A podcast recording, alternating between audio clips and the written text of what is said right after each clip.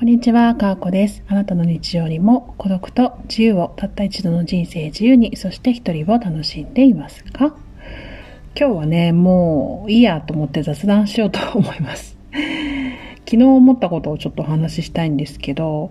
私はもともとやっぱ自分自身にベットされることってあんまり得意じゃないんですよね。あの私の商品とか作品とかそういったものにベットされるのは結構好きなので自分がこ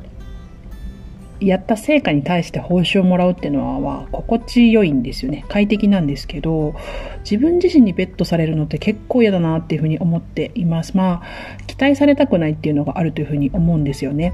で結婚していた時はあの、かこちゃんなら何でもいいよ、みたいな。かこちゃんがやることなら何でもいい、みたいなことを言われつつ、ほんのり役割を期待されてるみたいな、この感じがもう、強烈になんか私の中でインパクトとして残ってしまっておりまして、めちゃくちゃ嫌だなっていうふうに思ったんですよね。で、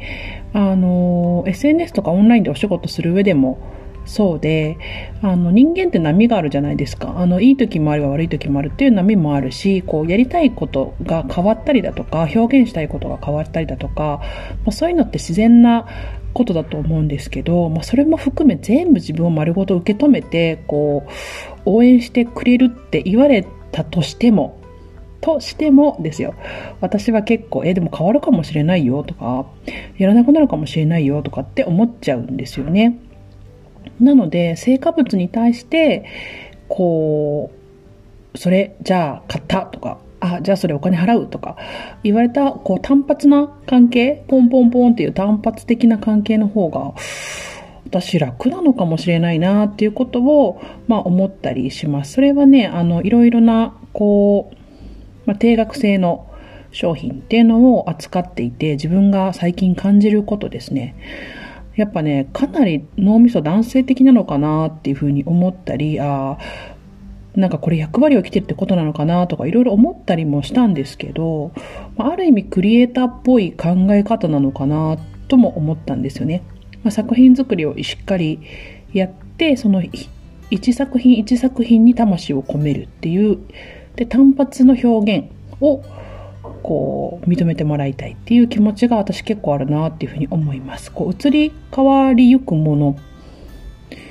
ってやっぱ苦手なのかな？私自分の性質的に苦手なのかもしれなくて。なんかこうそれも含めて全部丸ごと全部だよいいよみたいななんかそういう感じは 大丈夫かなって思っちゃいますね。なので、まあ、音声配信やってても、まあ、私だったらですよ、すごく有益な話とか、こう勉強になるなっていう話、学問的な話とかだったら絶対本読みますし、なんか、ちゃんとした本って言ったら失礼ですけど、まあ、そういうの読むので、本当に音声配信で、こう、聞きたいなって思うことのピンポイントっていう、それを商品で買うっていうのは、まあ、ありだと思うんですけど、なんかこう難しくないですか？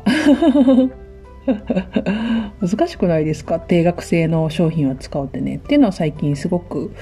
思います。まあいろいろやってみて自分に合う合わないあるというふうに思いますし